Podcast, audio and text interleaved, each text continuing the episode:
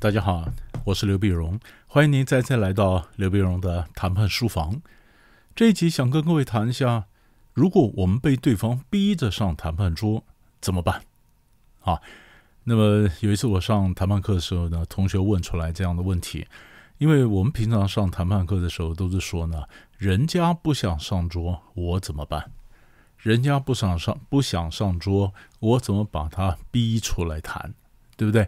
那么我们常讲说用议题的挂钩嘛，嗯，增加谈判的一个筹码啊。他不想谈，我就跟他讲说，如果你你不想谈，我什么也不给你，对吧？这个就是挂钩。你不给我 A，我不给你 B，我也不给你 C 啊。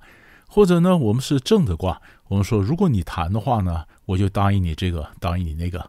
也就是说，如果你给我 A，我就给你 B，我就给你 C 啊。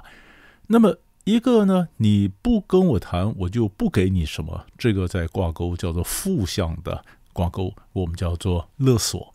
那如果你跟我谈，我就给你什么，给你什么，那叫正向的挂钩，这个叫谄媚。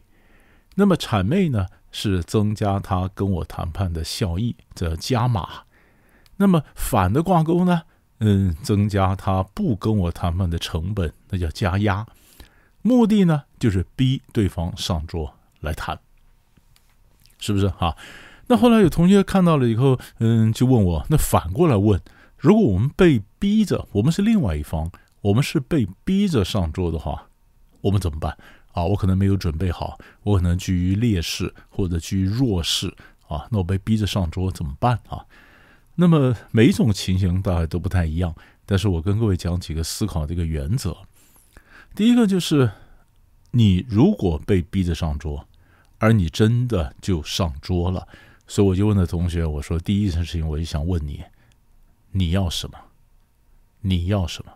你为什么不敢破？啊，我们常常问一个问题，就是你为什么不敢破局？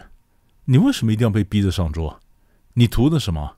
啊，你是呃维持你在公众的形象，所以你你是政府官员，你就算不想理老百姓，老百姓逼着你，你也就坐下来谈了。真的假的？你就要维持一个亲民的一个形象啊？那你告诉我，我坐下来谈是为了形象，是不是？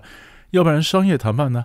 你说，嗯，我虽然做这东西没有太多的利润啊，甚至是赔钱，但是我还是要做。为什么呢？因为我做了以后，我可以增加我的经验，然后增加我的一个身份。你看，我是某某大厂商的供应商，以后我跟别人谈判呢，那么我的筹码也增加了。也就是说，我今天可以不理这个，嗯，我可以不做，但是做了就赔。可是我还是愿意要做，那是因为做了他的供应商，那么对我整个的筹码或身份来讲是有帮助的。那你就是告诉我你要这个身份嘛？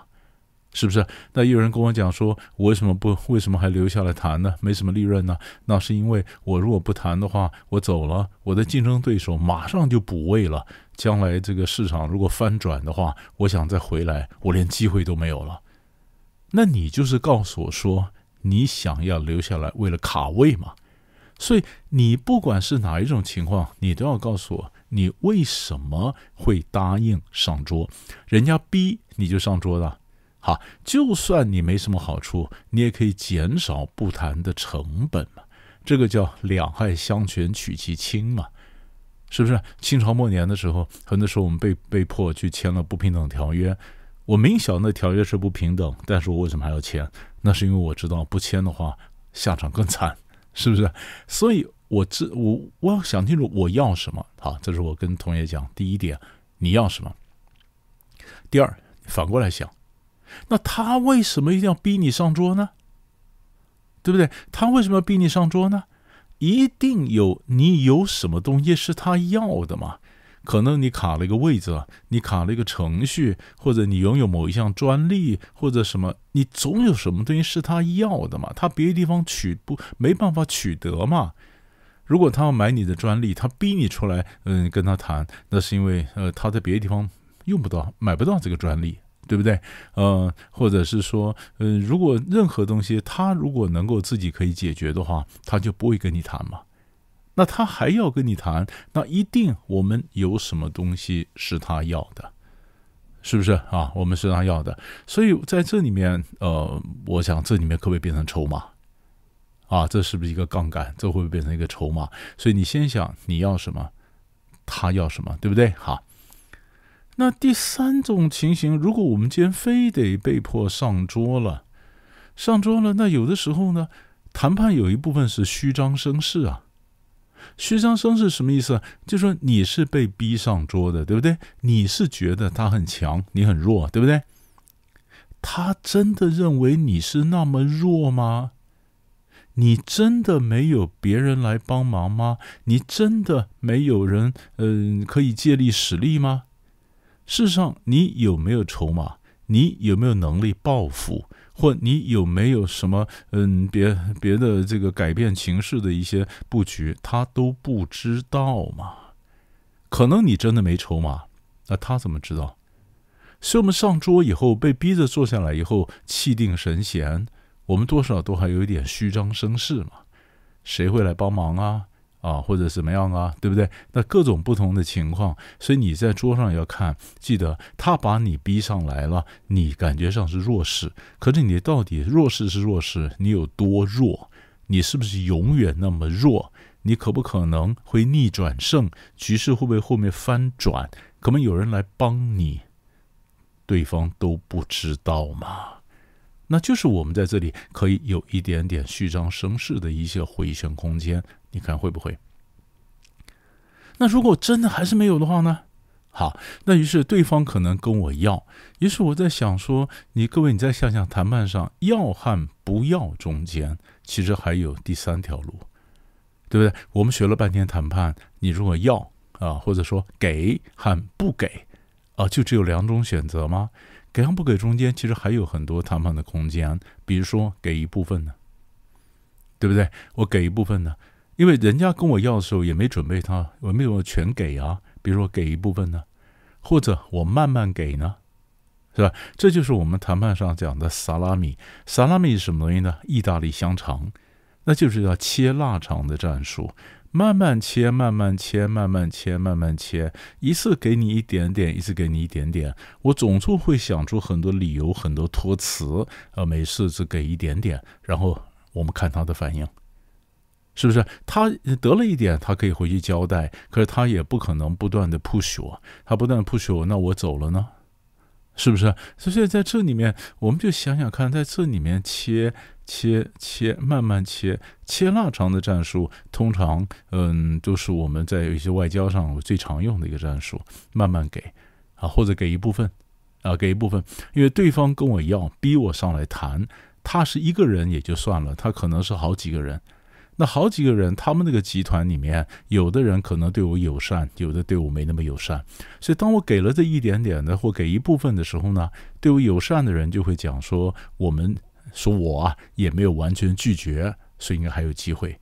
那对我不友善的人，当然讲我没有完全答应，才会再继续施压。所以呢，他们里面温和派、强硬派可能就会吵架。那我就在边等，看我什么有可乘的自己的机会，对吧？所以这是我这，就是我们慢慢给一部分。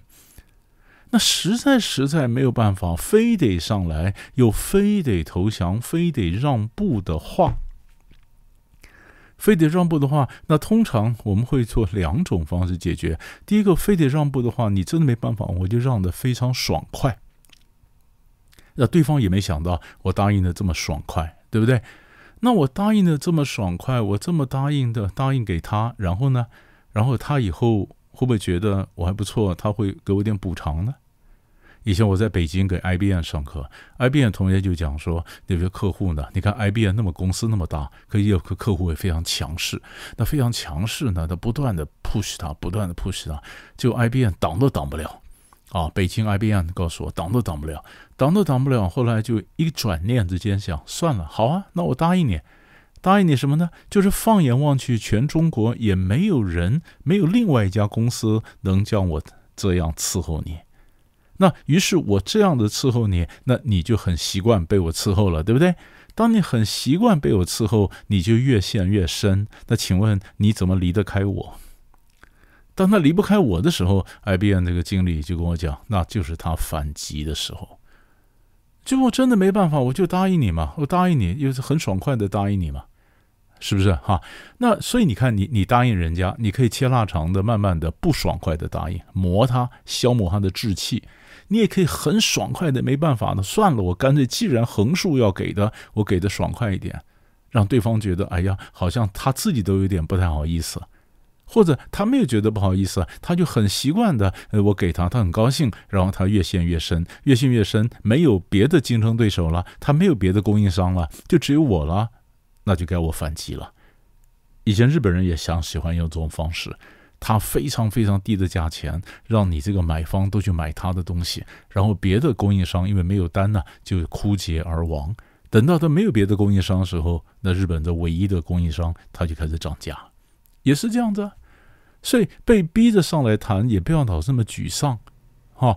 那最后，最后，如果你还是你是弱，但没有特别特别弱的话，那通常还有一个方法，就是外国人常讲化反对为条件。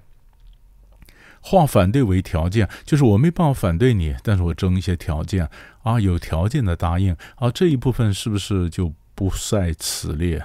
啊，这一部分算是例外，就是原则上我都答应你，但哪几块算作例外？例外，这叫 condition。把 objection 变成 condition，就是把你的反对变成条件啊。那在这几些东西，呃呃除外，其他我都可以答应你。这个在战术的整个概念上叫做少输为赢啊，少输为赢。那我真的没有办法，我只有少输为赢。所以你看哈，你如果被迫呃要要让给他的时候，你去想一下，我是慢慢让呢，我是让一部分呢，我是很爽快的让呢，还是我少数为赢？是不是？这都是弱势者在让步的时候可以考虑的几个模型，而它各有不同的目的啊。所以讲，那么放在这边让各位参考一下，希望对各位有所帮助。